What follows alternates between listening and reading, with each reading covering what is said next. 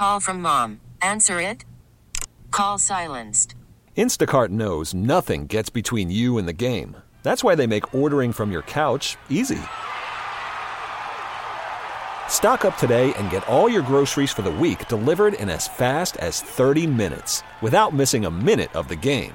You have 47 new voicemails. Download the app to get free delivery on your first three orders while supplies last. Minimum $10 per order. Additional terms apply.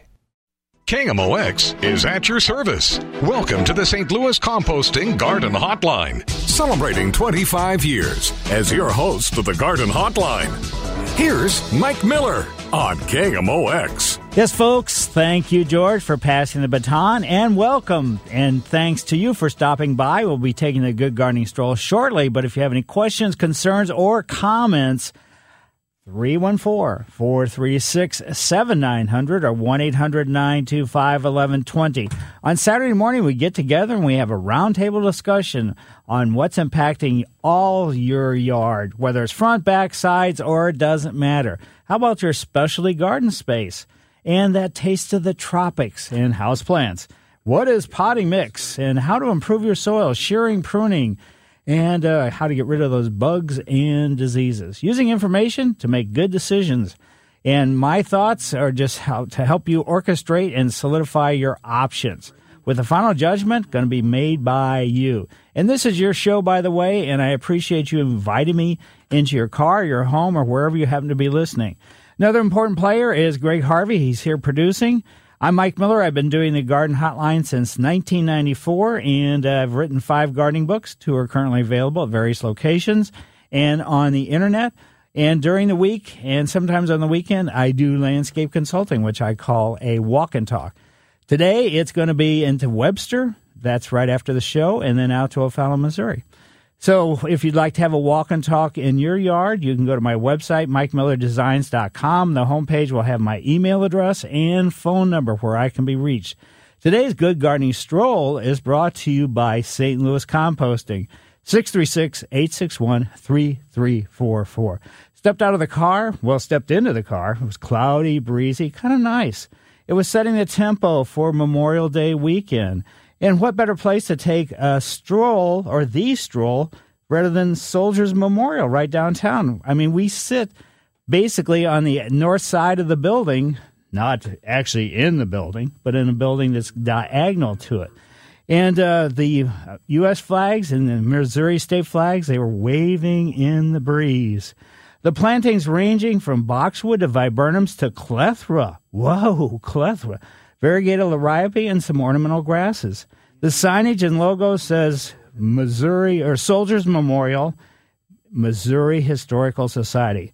And a plaque tells the building was actually dedicated in May 30th, 1938. Into, it was to our dead soldiers. Along the building foundation, foundation you're going to find catmint, you're going to find boxwood, and all kinds of other things as well. Some nice, neatly mulched planting areas. And uh, the statues, the huge ones, there's four of them around the building. And until you get around to the front, you can actually find out who actually did these huge statues. But uh, the two on the back side, they are basically one says loyalty and the other one says sacrifice. And this building is spectacular. It's Art Deco style, so it's really, really kind of nice.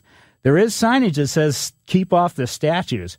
You'd have to be quite the climber to get up onto these things because they're so huge. But anyway, a new ramp gives access off Pine Street for anybody that wants to just use the ramp rather than the steps. The ITEA Sweet Spire in full white bloom around the corner. And that's on the west side of the buildings where all the industrial mechanics of the buildings are. There's grasses there, boxwood, and some catmint as well.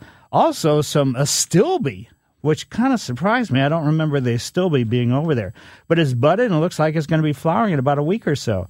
Uh, and around front, which is on the south side of the building, there's this great plaza with seating all over the place, large lawn area, which uh, and an anchor from a ship.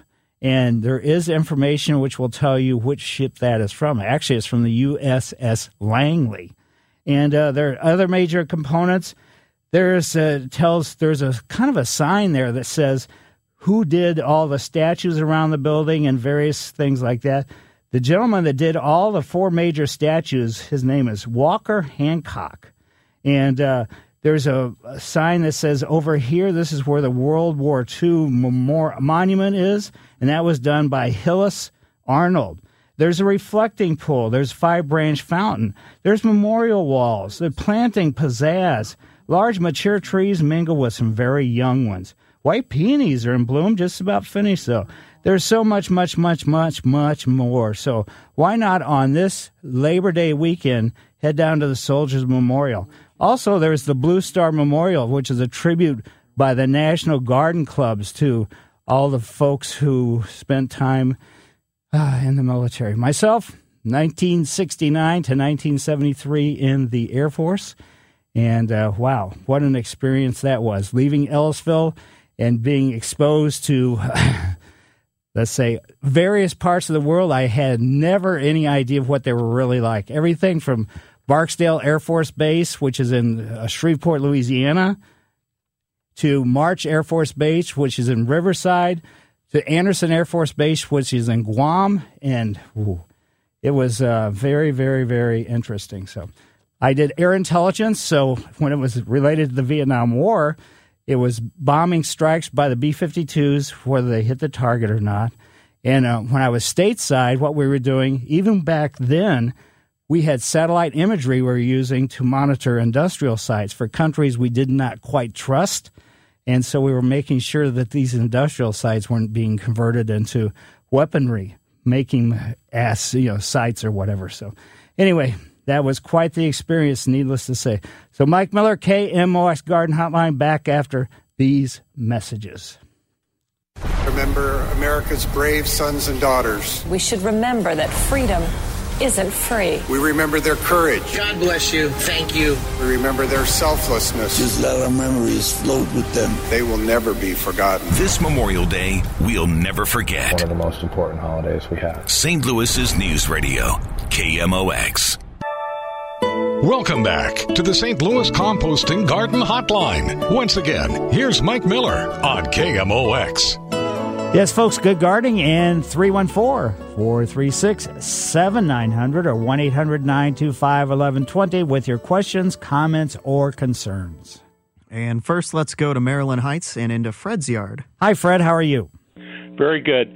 Uh, appreciate your program.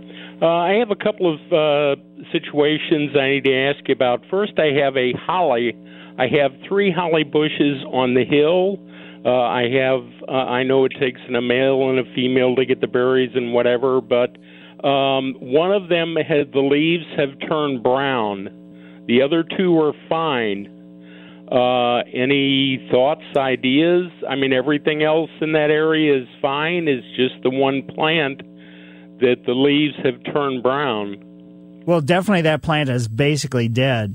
So probably Okay. what has happened for whatever reason that plant has settled a little bit more and even if it's on a hill there's probably gotten too much water around the root system with the abundance or overabundance of rain that we've had and so probably it's drowned. So when I replace it, how do I tell if it was a boy or a girl or which to get? Well, uh, does it have first of all you can just look if it has berries on it Yes, then it was it a girl. Okay. So, um, all right, then I need to make sure that I get one that the other one of the other two has berries, the other one doesn't. Right. So the one that doesn't is a boy. And when you replant, make sure that you dig the hole three times the diameter of the root ball, but only about 80% as deep. So, in other words, the top of the root ball is going to be above the surrounding ground. So, if there is any settling, it won't sort of the same circumstance happen again. Okay. Uh, the second question: I my property, my yard backs up to common ground, and the deer are coming up from the common ground and eating my hostas and my um, daisies and and stuff. Well, do you have any suggestions? I mean, to to spread something or prevent it, or Yeah, I would try a couple. I would try a repellent, and if that particular repellent doesn't work, what I like to do with anything, with a fertilizer, with an insecticide, with an herbicide, with a fungicide, is I never really stay loyal to one product. I always rotate the products, and that way, if it, uh, if an animal gets too, let's say, used to a certain smell or something, that's going to, you know, make it so they get, uh, oh, well, so what? You know, my nose is itchy right now, but I'm going to go ahead and eat this hosta. But uh, if they're if they're thirsty enough and everything else, even the repellents have a very very difficult time, you know, keeping the wildlife away from them because the animals. This is a sort of a life. I don't want to say life and death, but it is kind of. Yeah. Okay. Well, thank you very uh, very much for your service, and I appreciate the program. Well, great. Well, thanks for having me on your show. And next, let's head to Donaldson, Illinois, and into Danny's yard. Hey, Danny, how are you? Doing excellent. How about yourself, Mark? Very good. Hey, a couple quick things. I uh, purchased some bulbs last fall from the Brightside St. Louis uh, organization, mm-hmm. uh, and they come up and looked wonderful. And now they're uh, they're past bloom. Can I just hit these stems and what's left up above the ground with a weed whacker, or what should I do with them? You can you can do that, but make sure that the uh, the foliage is about at least half brown before you do it. So, in other okay. words, once the foliage starts turning brown, then it's not really absorbing any more uh, nutrients and moisture and using sunlight to create food to make the bulbs, you know, stronger for next year. Okay, I'll look them over because it's probably been about two weeks past since the flowers were done. And yeah, they're they're curling up, and uh, some I'm looking at them right now. Some of them are deathly brown, and some of them still got green left in them. So you could wait. For, a, yeah, wait for another week or two, and then go ahead and just whack them all down. Also, I was wanting to thank you. I called you last uh, summer and got some advice about uh, transplanting some irises, and uh, they came up uh, and uh, look wonderful. They're flowering right now, and uh, also called you about transplanting a catalpa tree, and it's uh, it's thriving as we speak. So uh, enjoy listening to the show, and uh, I'll continue to do so. Well, great. Well, thanks. Have a good weekend. Yes. And speaking of catalpa, there's a catalpa tree down the hill from us on Christie Boulevard. Man, that thing is spectacular. The white flowers are just, it's overwhelming. It really looks tropical. And now let's say good morning to Susan in Creve Coeur. Hi, Susan. Good morning. How are you? Very good. A uh, couple of things. Number one, my zinnias that I planted are getting eaten up. Any suggestions? Uh, basically, you know, try to figure out what's been eating them. I mean, uh, there's all kinds of insects out there, and uh, just gonna. Most of the insecticides are going to be contact killers, so you have to spray and hit the actual insect that's actually doing the eating. Look on the underside of the leaf. That's usually okay. where the kind of the problematic problematic insects are going to be. Probably it's, it could be small caterpillars and things like that. So look really pretty closely at a couple different leaves on the individual plants. Okay. And then I had two other real quick things. I planted some elephant ears, and they were about the size of a baseball. Mm-hmm. How long does it take them to come up? It could, I mean, it could be another couple weeks because I've put mine, you know, I have mine are a little bit bigger. I've been growing them for years. So mine are not quite the size of a pineapple, but getting fairly close. And just out of the four or five that I've planted, only one of them has started to shoot a spike up with a with foliage on it. So it's a matter. So, it's just a matter of time. Okay. So anywhere, I mean, is there a time thing like, oh, it takes two weeks or three weeks or four weeks or anything? No like that? Nothing like that. They'll come when they're ready. Exactly. okay, and last but not least, I had my yard aerated, uh, aerated mm-hmm. about a week and a half ago, and I've got a section toward the front that has just turned into a lot of weeds, and I want to put some weed and feed on it. How long do I need to wait before I do that? Well, the aeration and the weed and feed have nothing. They're not contrasting, or they they don't butt heads or anything like that. So you can put the weed and feed down ASAP. Okay. I want to give that new grass a chance when it comes up and get rid of the weeds. Right. So you've oh. so after your aeration, you did you put grass seed down or you just aerated? Yes. No, it was uh, seed was put down. Okay, I would probably find look at the weed and feed bag and see you know what kind what kind of time frame. Usually about seven days should be adequate, but uh, individual products it might be a little bit less time. It might be a little bit more time. So always read the label. I didn't realize you you said you'd aerated. You didn't say that you'd spread seed. So that's why I was a little bit uh, off. I don't have any of the information because I had somebody you, you had somebody do it. Well, c- contact them and ask them what product they used, and if they if you don't have access to it, you can't look at look up the product online. Tell you know ask them about uh, you know putting the weed and feed down. But uh, if they put the they put the seed down and they core aerated, now are they going to come and put the weed and feed down?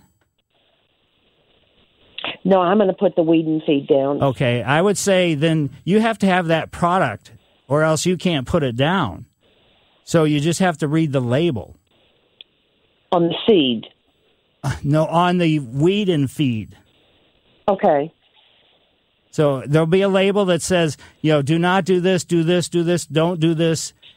Just read the entire label on, let's say, okay. reseeding and things like that. Okay, great. Thank you for your help. Sure. Bye. Thank you. And Mike, let's get one more call before our break. And Bill is live and lively in Centralia, Illinois. Whoa. Hi, Bill.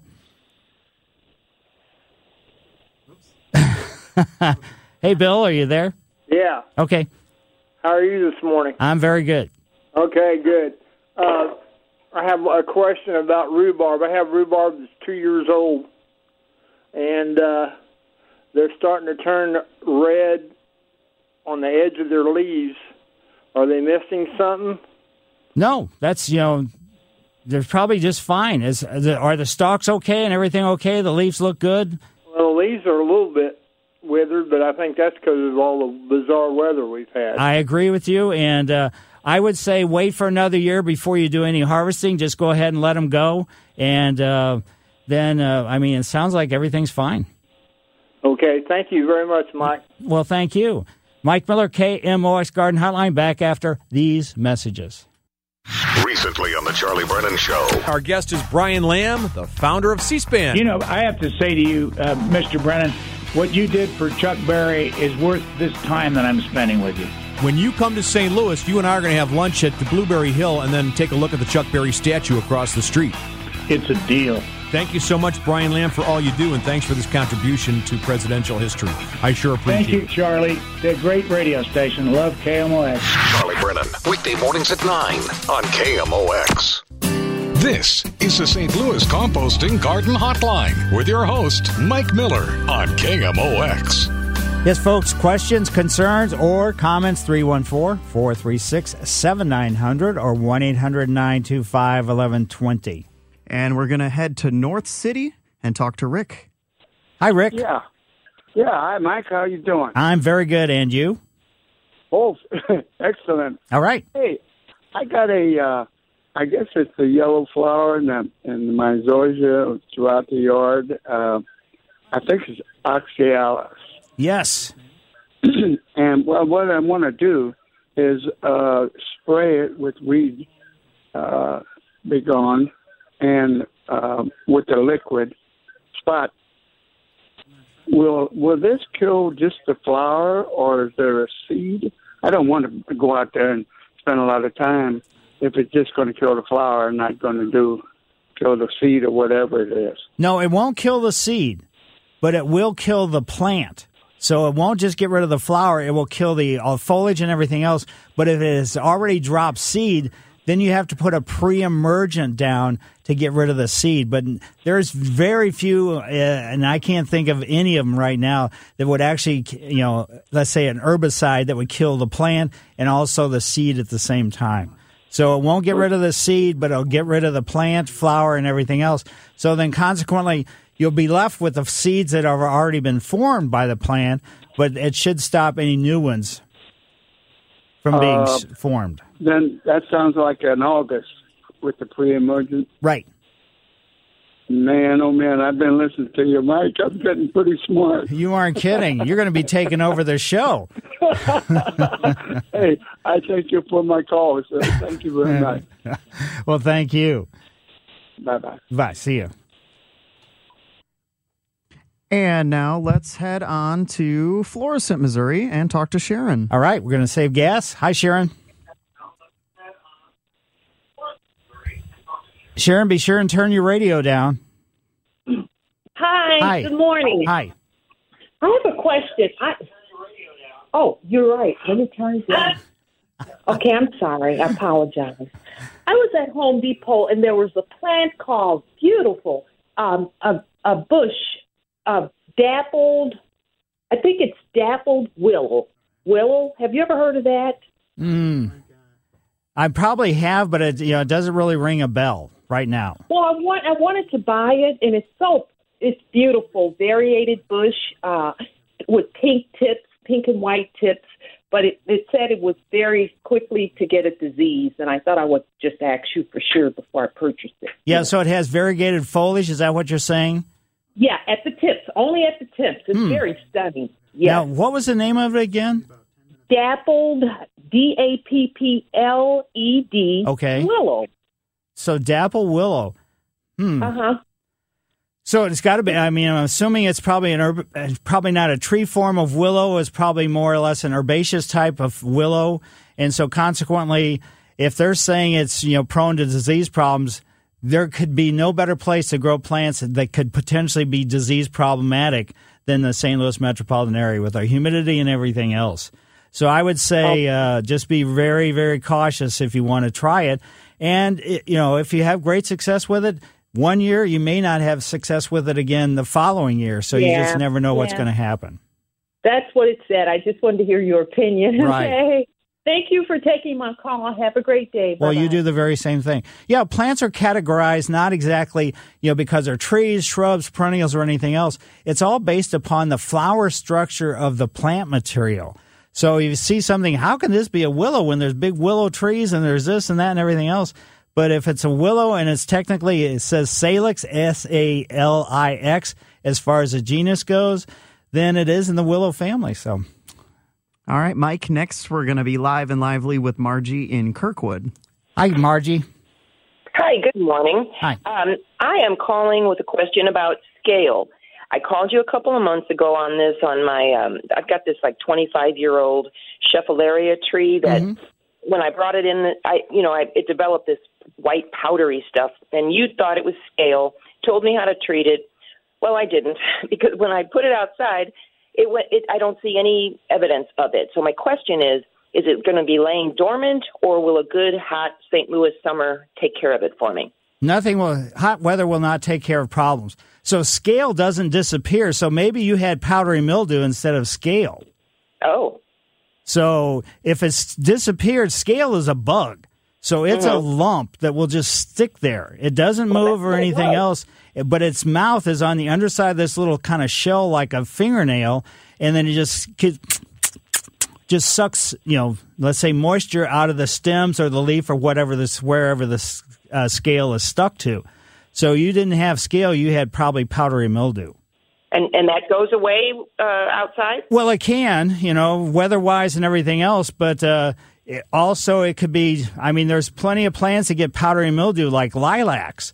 They look fine right now, but in another couple weeks, you're going to see powdery mildew on lilacs, and many other plants get it. You know, being outside with the humidity and everything else. So So it once could I put it outside, it went away. So probably the rain washed it off. Mm-hmm. But that doesn't necessarily mean that it's the let's say the spores that cause it may not have been washed off, you know, themselves. So it may come up, you know, may return when you bring it back in, or even return while it's still back outside. Yeah, so take maybe a leaf or two to a garden center, I guess. Yeah, or if you ha- if you're pretty sure it's powdery mildew, just tell them that you think it's powder, or you could take a leaf. But if there's no signs of anything, they're not going to be able to tell what it is. But uh, just tell them that you have this and see what they'd recommend as far as let's say a pre-treatment, because a lot of times with the funguses. If you treat them before they're actually obvious, before you can see them, that's a much better way as a preventative type thing. So, in other words, the spores are there, you just can't see it, they haven't exploded or erupted yet. So that's consequently by putting the fungicide there, you're getting it before it becomes real obvious. Once it's obvious, then it's a little bit more harder, or it's harder to control with the fungicide. So just so I understand, if it was scale, it won't go away. I would still be seeing it. Right, exactly. Okay. Thank you. Certainly. And Mike, let's head over to Manchester and into Roy's yard. Hi, Roy. Hi. Hey, I have a very large ash tree, and I'm getting a lot of clusters of leaves under it. And I've had it treated for the ash borer, and it looks very healthy. But I get a lot of clusters of leaves on it. Could that be squirrels? Absolutely. and strong winds, too. So the emerald ash borer is not going to cause clusters of leaves, let's say a, a, short stem with four or five leaves on it. That's not what the emerald ash borer is going to do. But uh, you're probably, it's either wind damage, you know, or it's going to be squirrels just chewing on stuff because they got to keep chewing to keep their teeth from overgrowing. Well, I see squirrels up there, and then pretty soon I'll see leaves falling. Right. So it's probably the squirrels. They use some of it for nests. They use some of it just because they got to chew on stuff. And better yeah, them chewing on. Yeah, better them chewing on your ash tree rather than on your uh, siding of your house or your you know whatever else. That's true. Okay, thank you very much. Certainly. And we'll get one more in before the break. Ralph is joining us from Chesterfield. Hi, Ralph. Hey, how you doing, Mike? Very good.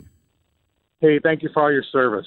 First off, um, but um, I just had a quick question. Um, I have uh, I planted a couple of these Japanese maples. They're like the green leaf ones. I don't know the exact species, mm-hmm.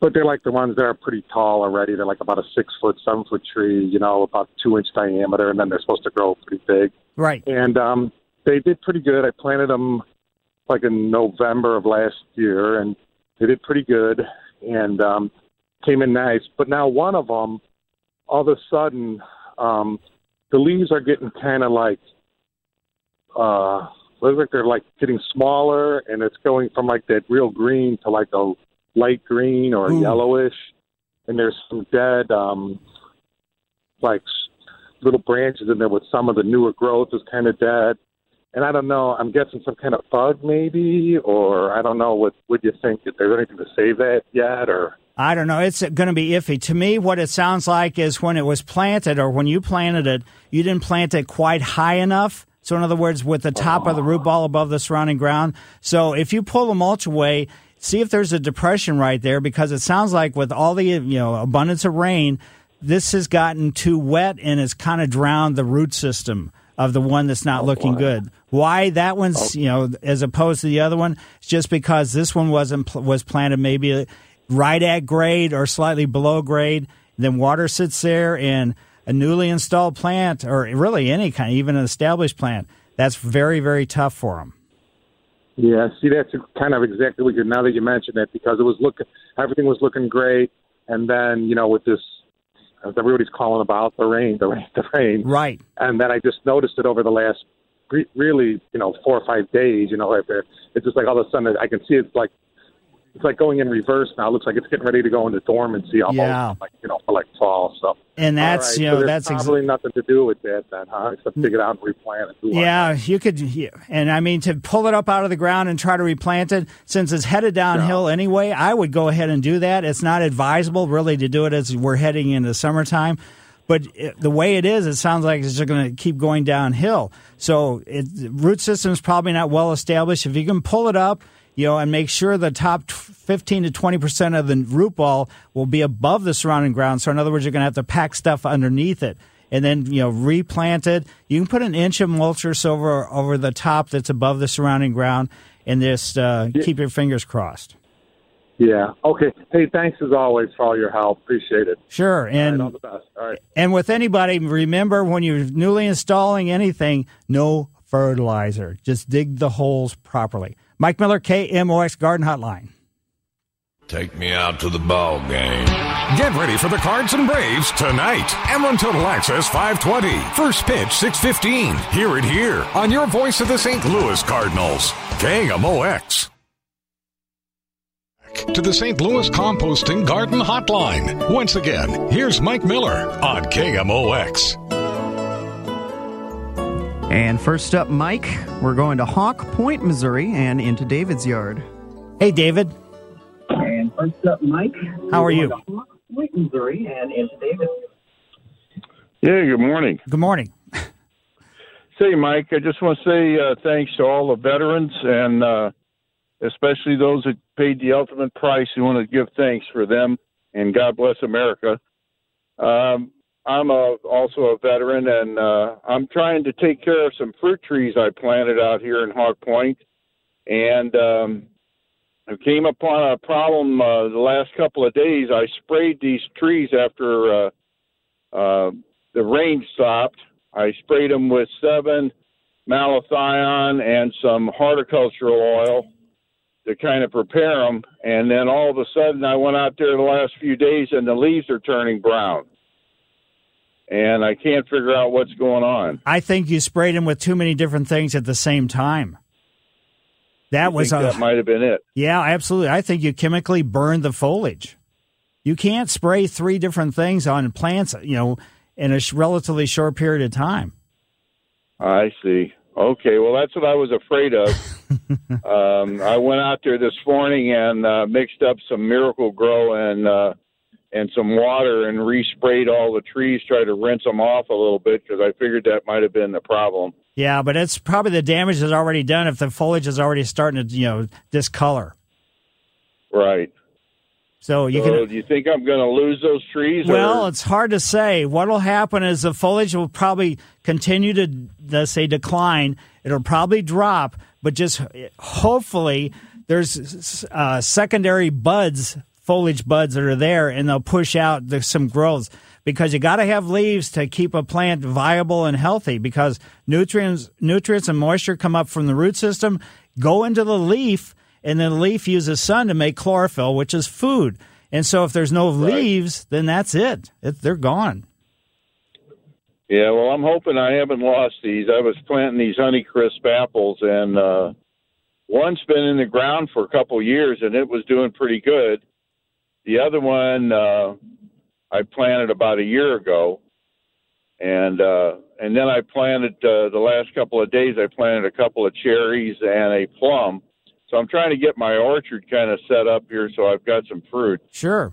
But the other the other trees didn't look too bad. I mean, they they took like they took it with no problem. My plum trees, uh, a pear tree, and uh, and uh, one of the cherries. One of the cherries looks like it's starting to get a little bit uh, leaf uh, changing colors on on a few of the leaves, but uh, doesn't look as bad, nearly as bad as the two apple trees. Right. So, I mean, why these are you know more prone to this problem? It, who knows? I mean, it's kind of a it would be a guess, but I'm sure this is what it is. Too many different chemicals going on to them all at once. It's kind of like taking yeah. a bunch of medication yourself all at the same time. It can really screw you up and make you your stomach upset and who knows what else.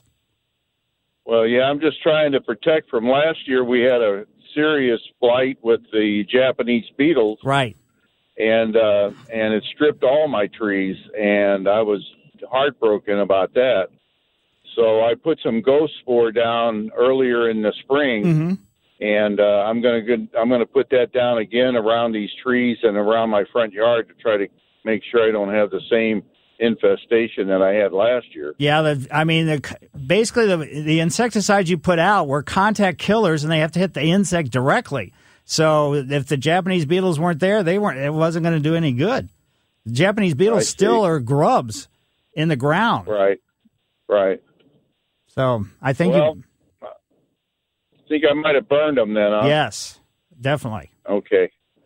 All right. Well, I'll just continue to keep an eye on them, and uh, I also am still having some water problems. I lost a couple of trees last year uh, because uh, when I pulled them out of the ground, the root balls were soaked, and there was, as I dug down a little further into the uh, into the potting soil, I ran into water because we have a lot of clay. Right. Yeah. And I dug these pits down about three feet, and uh, when I planted these trees, and then filled them up with potting soil and uh, and topsoil. Yeah, potting soil is not the best, and depth is not all that important. Lateral growth is more important. So three times the diameter of the root ball, but only about eighty percent is deep. So you don't you, digging a deep hole is not going to necessarily help all that much. Okay. All right. Well, I'll try to make the make the uh, circle a little bigger around these trees, uh, circumference a little bigger, and then put in more topsoil and see what I can do. Right. Get that root ball up above the ground a little more. Absolutely. Eh, You know, about 20% of the root ball above the surrounding ground. Well, thanks, Mike. Yep. I really appreciate it. I, I just moved here from California, so I'm just starting to get associated with all the problems we have around here. Welcome to Clay Heaven. I'm telling you. All right, It's, thanks. Uh, thanks again, Mike. Appreciate it. Sure. Yes, folks, we've got uh, this is about the end of the show, but I'll tell you, you can probably go out into your yard, your landscape, your garden, or whatever, and you start seeing a lot of plants that are kind of turning yellow. You go, what is this? You know, they're that's what this is is the annual cool season weeds that you would be putting to kill a pre-emergent in August. But right now, cause it's getting hot, they're going dormant. So that's where the real trouble is. But they're just disappearing. The mother plants are disappearing, but they've dropped thousands and thousands and thousands of seeds. So uh, uh, don't forget pre-emergence. KMOX is at your service. Welcome to the St. Louis Composting Garden Hotline, celebrating 25 years as your host of the Garden Hotline. Here's Mike Miller on KMOX. Unbelievable. 25 years. Am I that old? Yes, I'm that old. Oh my God. I'm 70. so I started, let's see, 70 minus 25. Uh, third grade math? Hmm. Sounds like 45. That's when I started. Well, welcome to the Garden Hotline, tip of the trowel hour, and I'll be giving that shortly. But right now, you can call 314 436 7900 or 1 800 925 1120 with your ideas, questions, concerns, comments, or whatever. And uh, thanks for having me on your show. Remember, if you were not there, I would not be here, and I wouldn't have been here for 25 years either. And we can discuss plant selection, caring for the ups and downs and all arounds. Annuals. Uh, this has been a fantastic year because we had a pretty extended cool spell for the pansies, but now the pansies are elongating and the flower size is shrinking. So they've probably got another week or two and then they're going to be gone. Your spring flowering bulbs are pretty much finished. Uh, just leave the foliage until it turns at least half brown before you cut it off. But the cannas and the caladiums and the gla- gladiolas and uh, uh, the elephant ears and everything else, the summer bulbs, they're really starting to erupt. Your edibles, your ground covers, your house plants, your lawn, your perennials, roses, trees, shrubs, vines, or water gardens. I'll share my thoughts, but please remember my answers, comments, or opinion is not the only garden path to take, but strictly offered to you to kind of get you going, maybe thinking in a little different direction, or maybe thinking in the same direction, knowing you're right. Across the big board from where I am, Greg Harvey is producing today. I spend my week doing landscape consulting where I come to your home and we discuss what's going on and what might happen, whether it's aesthetic or problem solving. If you're interested in having me come to your home and do a walk and talk, you can go to my website, mikemillerdesigns.com. The homepage is where my email address and phone number are. And we can I'll come to your home and share 40 plus years of experience in the outdoors. Actually, I've spent most of my life in the outdoors. Ah, Tip of the trowel is a special recognition for individual, group, or a situation that's made an impression on me. And it's brought to you by St. Louis Composting, 636 861 3344. Well, speaking of veterans, Memorial Day weekend, well, the Department of Veteran Affairs Metro East Vet Center, ribbon cutting and open house. That's coming up real soon. It was located in East St. Louis. Now it's been relocated to a newer, a newer building and different situation in Swansea, Illinois. So on Friday, May 31st at 12 o'clock, there's a grand opening ceremony and ribbon cutting at the relocation of the former East St. Louis Vet Center. The ribbon cutting ceremony will be held in a celebration of the opening of the Veterans Affairs Vet Center in Swansea, Illinois. Vet centers are community based counseling centers within the U.S. Department of Veterans Affairs. And uh, the grand opening is open to the public. So, again, it's May 31st. So, it's a week, well, a week, less than a week now because it was a week. It's on Friday. Anyway, May 31st at 12 o'clock at the Metro East Vet Center. It's that's located at 228 West Point Drive, Swansea, Illinois. So again, a ribbon cutting for the new location, which has moved from East St. Louis to Swansea. So the tip of the trowel goes out to all the f- people with the Veterans Affairs Center. And uh, why don't we go ahead and just take a break, and we'll Take some phone calls 314 436 7900 or 1 800 925 1120.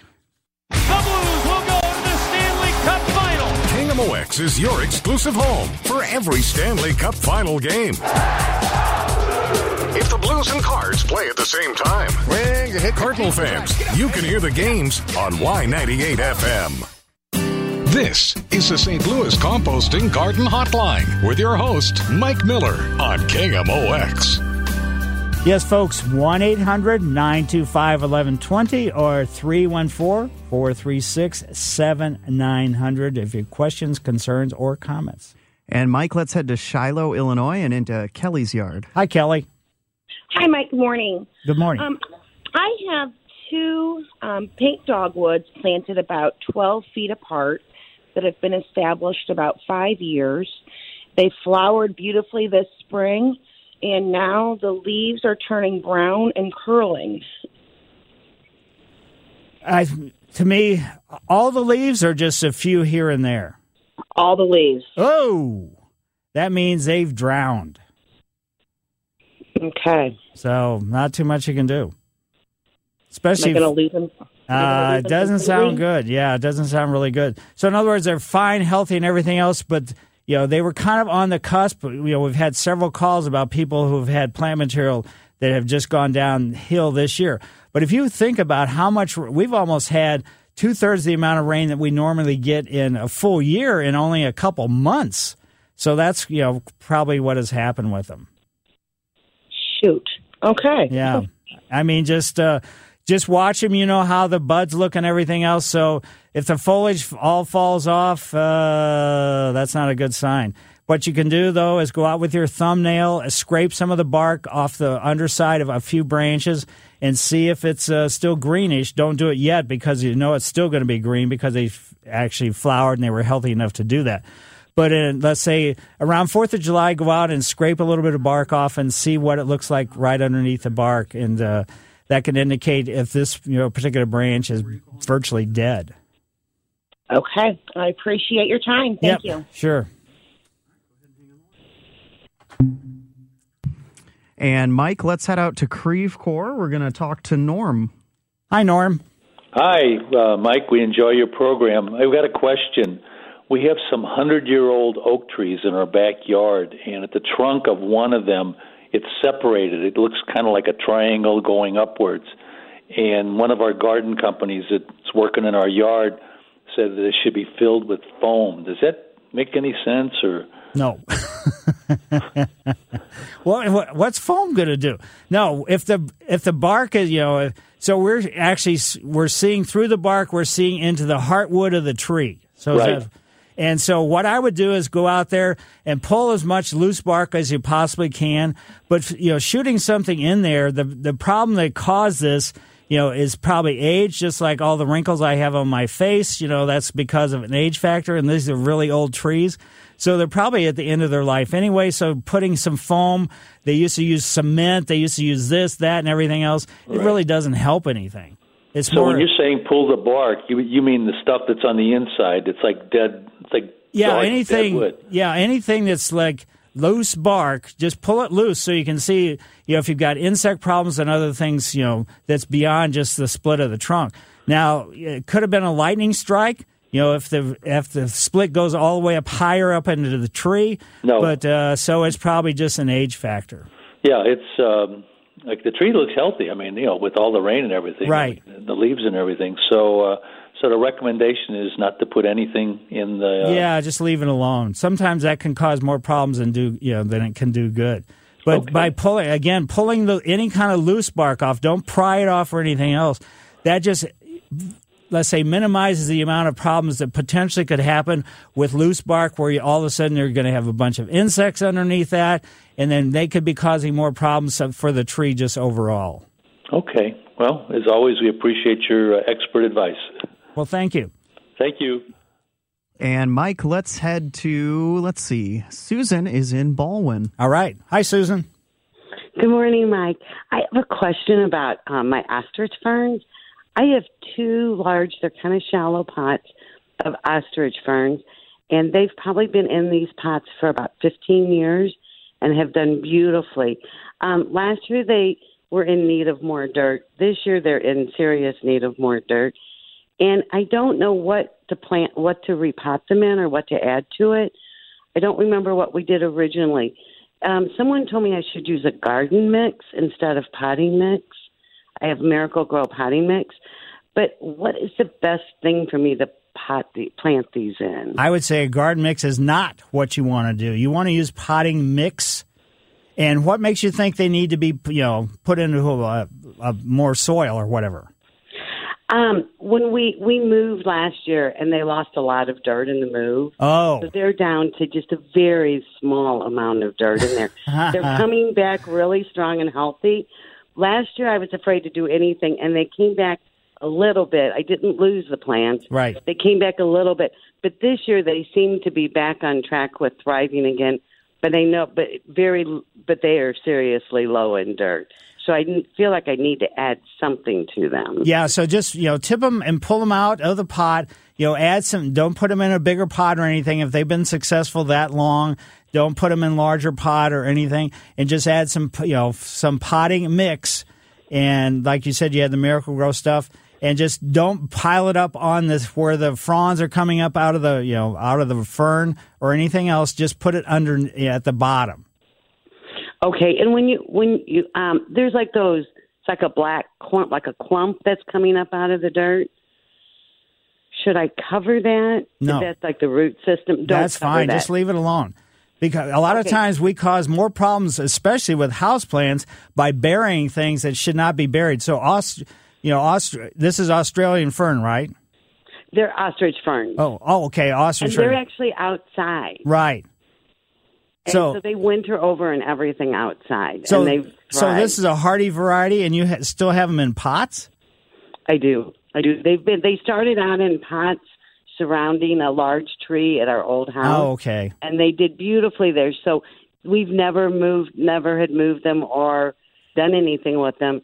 But then when we moved houses, I brought them with me. Right. And that's when we lost a lot of dirt. Okay, so And so just I would you know just you know now I understand. Then you should be using probably like a compost topsoil blend and not potting. I thought they were tropical ferns because I wasn't paying that much attention when you said ostrich fern as opposed to Australian fern. So consequently, you want to add organic matter around them, but don't bury them or anything else. Okay, so so where the the black things are, do I just lift them up and add dirt under them and put them back, or just add it around Just the edges? just add around the edges. Oh, okay. So don't even disturb them where they are. No, the just don't fool with them. Okay, that's kind of what I did last year, but this year I'm like, oh man, I've got to do something with them. No, what you did, your instincts were right on. Okay, perfect. So just like regular garden mix, that's topsoil and compost, Right, exactly. and just around the edges, so that the black clumps they seem to be coming back this year, all on one side of each pot. The Well- other side doesn't seem to be doing anything. That's just you know the side that's pushing more growth out. And ultimately, you could just pull them out of the pot and plant them in the ground, but don't do it going into summertime. Okay, that's why I was afraid they've done so well. I was afraid to try them in new ground or Right. anything until they get good and strong again. Exactly, and because if you have them like near large trees, the large tree root systems can really compete with uh, you know ferns, even if they're well established older ferns, and it could be. So you might want to leave them in the you know just leave them in the pot. That keeps the tree roots out of the pots, basically. Okay, and these pots are they're about eight inches deep and they're probably twenty two inches wide. Whoa! Great. And, and so okay, so just take so just take the garden mix and add it around the edges, but don't cover any of like the um. It looks like a root system or something. Yeah, don't out. bury that stuff. Okay, all right, wonderful. I really appreciate your help. Great. Thank you so much. Have a good day. Certainly. All right, and now let's head to Oakville and into Ben's yard. Hello, Ben. Good morning. Um, I have a large stump in my backyard. Actually, it's 40 inches in diameter.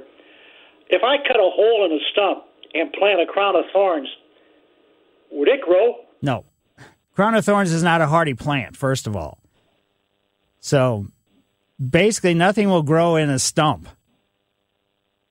So, regardless of what you do, what happens is I'm assuming the stump has been there for how long? How long has the tree been removed? Okay, the tree tree's been removed for about five years. Yeah, still, still, it has the wood quality, and that's why you know, let's say from Ameren coming in and clearing stuff off power lines, the wood that they take down and just spread that really causes more damage than good. So when they offer it free, what happens is actually the, the, wood will absorb nutrients, moisture, and other things. So anything that you plant where the wood content is really high, which is a stump, is not going to enable anything to be able to survive whatsoever. You could set a pot on top of it, but other than that, you can't plant anything in the stump. Not even if you, I mean, you, when you take the wood out of the stump, after you dig it out, you put dirt in it, but it's still not going to grow. No, basically, what's going to happen is the the actually the impact of the wood that's surrounding it is going to cause you know the new plant that you put there, you know, some real real trouble. So even if you have the stump ground out and everything else, it's I never advise people to plant right over where the stump was because the wood content is still really high. And the wood is until the stump starts falling apart then you'd rake as much of the wood away. And i'd still be very cautious about trying to plant something exactly where that stump was. Oh wow. Okay. Well thank you so very much. I appreciate the information. Sure. Thank you. And now we're headed to wright city and talking to kevin. Hi kevin good morning uh, okay so the tree whose first syllable is what they all look like this year. Can you tell me what that's all about? the tree whose first syllable? Sick more. They all look sickly. Is it from all the rain or? I don't know, but I'll tell you, if in Wright City, if that's happening, all the sycamores in the city, they have a lot of them, like street trees around the parks. They all look like skeletons. I mean, well, that's you, what all the, I just came all the way from Granite City to Wright City, and they all look the same. Yeah. They either have hardly any leaves at all, or the leaves they do have are very small. And as you know, sycamore leaves are very big. Right. And they and and I hate cutting them down, but people are wanting me to because all you do is sneeze and hawk and spit the whole time because they're very allergenic trees. Uh, so anyway, I was just wondering if you knew what was going on with them. No, I it's got to be related to weather. That's the only thing I can think of. That one really severe cold snap, I can only think that the you know the sycamore buds you know were exposed or something. But I mean, the, like I around us, there's probably let's say within the park that's right across the street and within our neighborhood, there's probably like 30 sycamores, and there may be one that looks halfway normal, adequate, and the other 29 look horrible. Well, maybe that one drained better or something. That's all I can think of. Yeah. they're just sitting in water too long or something because they all look sickly. Right, so. and uh, and uh, you know with sycamores, I mean they can handle pretty much a lot of water, and especially after all these years. I mean these are big trees that I'm talking about, and the ones you're talking about are probably large as well. And I think it's just yeah, they're large. Yeah, weather related. You know, with temperature wise, rain wise, and everything. Just it was a nasty combination for that particular variety of trees. Right. Well, and that last guy too that called about the stumps, I think maybe he was talking about like a thirty or you know twenty eight inch tall stump, just hollowing a part of it out and putting dirt in there, and then put, I do that with flowers all the time, and it works quite well. But it, if he's talking about the stump is already ground down, then right. you're 100% right. Uh, and I thought maybe he was just talking about sitting them down in there and using the stump as a planter itself. I've had very good luck with that. Well, great. Well, thanks for the insight. Appreciate it. Okay, have a have a good day. Yep. And Mike, let's talk to Kate. She's on her way to Brighton. Hi, Kate. Hi. Go ahead. I was calling to see if I planted some of the Roberta's creeping thyme last year, and they were little babies. And some of them, the ones I planted like in the dirt, it said they like sandy soil and dry around, you know, rocks and stones. And I put them in there, but none of those came back. They all died. Hmm. But I planted, I planted some in like mulch and those have come back this year, and they're huge. And my question is, can I split those and move them? Not this time of year. It's too late. Oh, I mean, you could Wait. try it, but I mean, this is a time of year where we're really facing some harsh weather. You know, even though this is still May for another few days, we've got summer coming up in about three or four weeks, and who knows how intense it's going to be. And you split plants, you're tearing up the root system by splitting them, and consequently, they may not get reestablished enough to be able to handle the relocation or the transplanting. And even though herbs, you know, like a drier soil and everything else, they still, uh, you know, probably with the circumstance where they didn't make it was it was just too dry and, you know, whatever happened. And the other ones you just kind of got lucky with if they're growing in just pure mulch. yeah, they are. But I didn't know if if it's all because I mean they've come up above the ground and they've spread, but I don't know if there's any root system under there. You know, like I haven't even tried to pull anything yet. I just don't even know if they're splittable. right, exactly. I'm I'm I'm growing creeping thyme in window boxes, and mine have been spectacular. I planted them last fall, and they've really done well. And uh, I'm thinking about trying to stick a few of them in the ground, but I'm going to wait. You know, I might stick a couple in the ground just so if somebody calls in the future and says, "Well, can I do my you know thyme?" You know, into the ground right now, I can say yes. You got great luck with it because the garden centers still have a lot of plant material and everything else. It's just that is the root systems are already intact. So you're just pulling them out of the pot from the nursery and planting them. But to divide something, you're tearing up the plant material, and that's where the problem comes in. okay, I won't touch those, but I have one. I did plant. I don't know, maybe I don't know. I think maybe three little babies in a great big potter. So those little that, those right there, can I take those and put those in the ground? Yeah, just make sure that you get you know the entire root system. Whole Wa-. Yeah, water it the night before, and then you know pull them up. You know, dig them up. Okay, sounds good. And then if what with the rest of them, do I need to split them in the fall, or when is a good time for me to split those and replant? I would probably say wait until we come out of wintertime, sometime uh, middle of March or something along that line.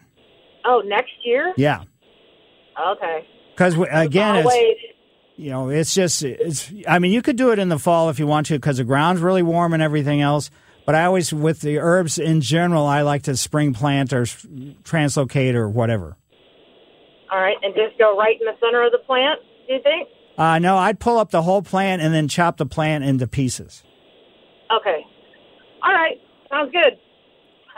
Great. Well, good luck. I really appreciate it. Thanks Yeah. for your help. Parsley, sage, rosemary, and thyme. Mike Miller, KMOX Garden Hotline, back after these messages. Unbelievable.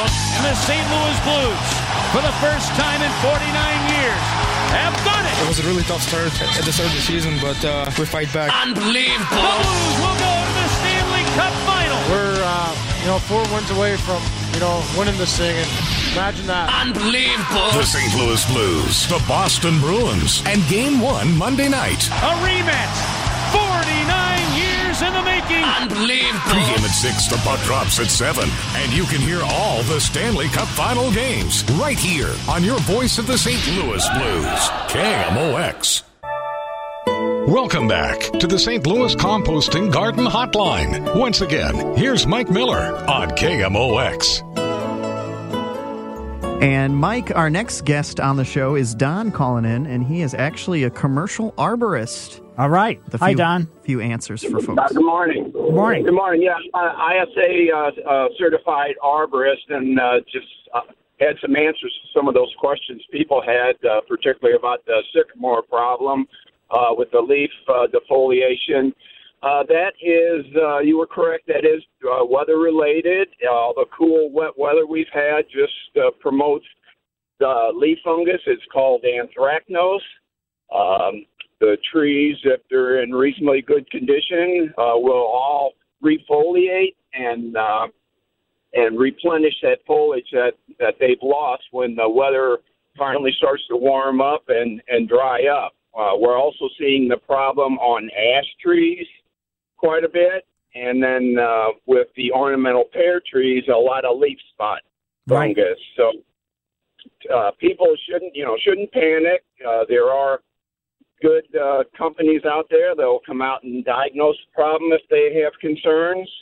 But uh, the, with the, the sycamores and the ash trees, uh, they should all be fine. It certainly uh, be a good idea to, uh, when things do dry up, to do some supplemental watering to avoid any other stresses to the trees. And they might consider doing some fertilizing with the trees as well to uh, just uh, uh, maintain maintain the trees and uh, so that they're as healthy as possible.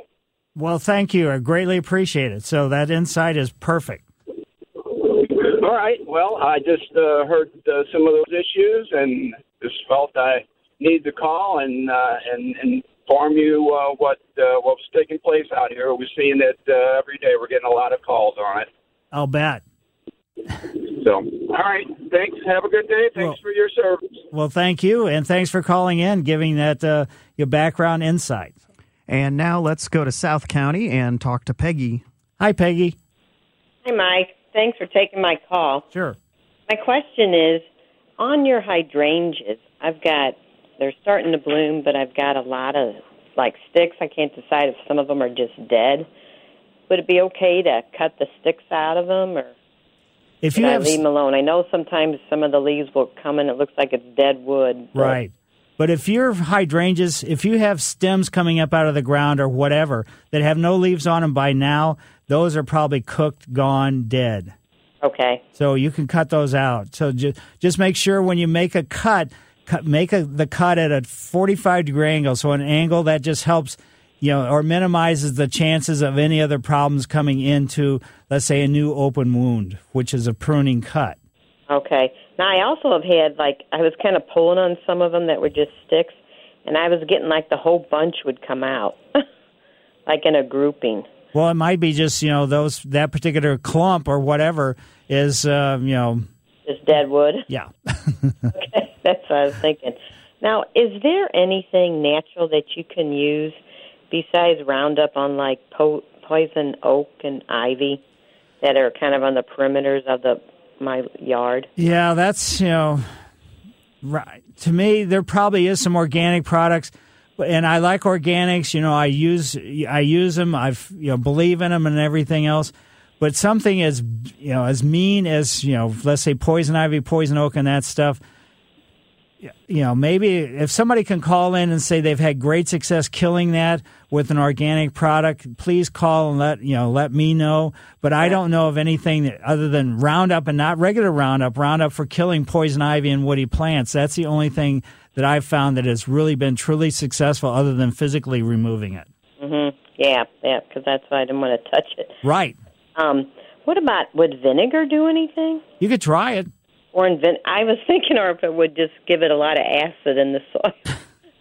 Well, I mean, there's is horticultural vinegar, so you could give it a try. I mean, there's lots of different products that you Yeah. know are herbis organic herbicides, but uh, you know, with something as mean and tough, and especially if they're well established plantings, the Yeah. root systems are very, very extensive.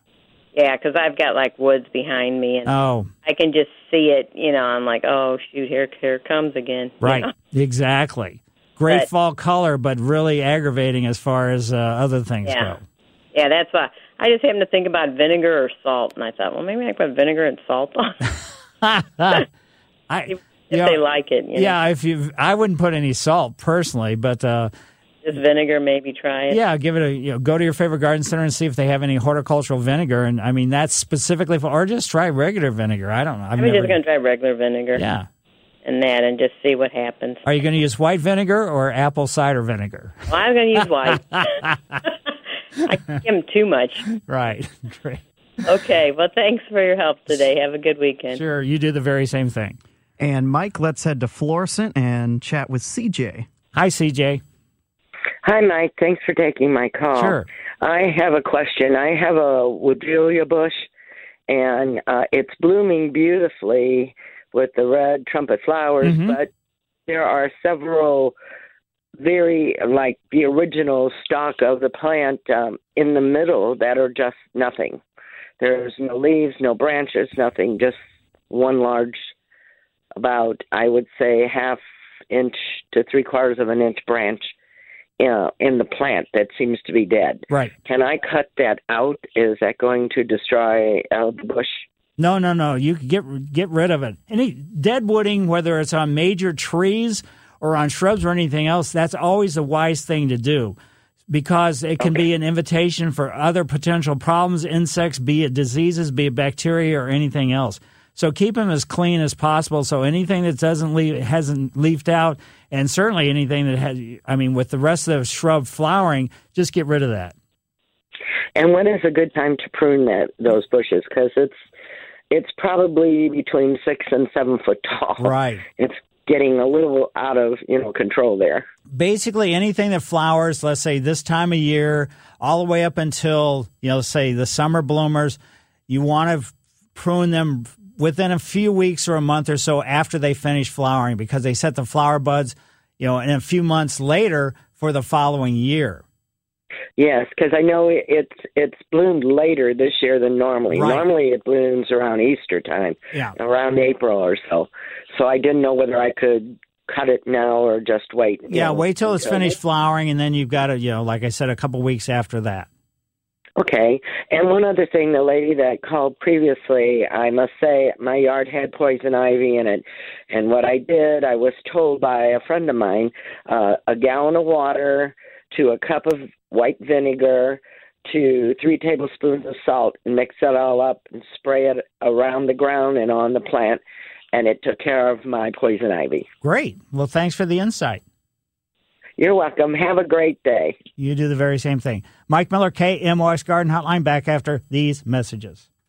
Take me out to the ball game. Get ready for the Cards and Braves tonight. Ameren Total Access 520. First pitch 615. Hear it here on your voice of the St. Louis Cardinals. KMOX.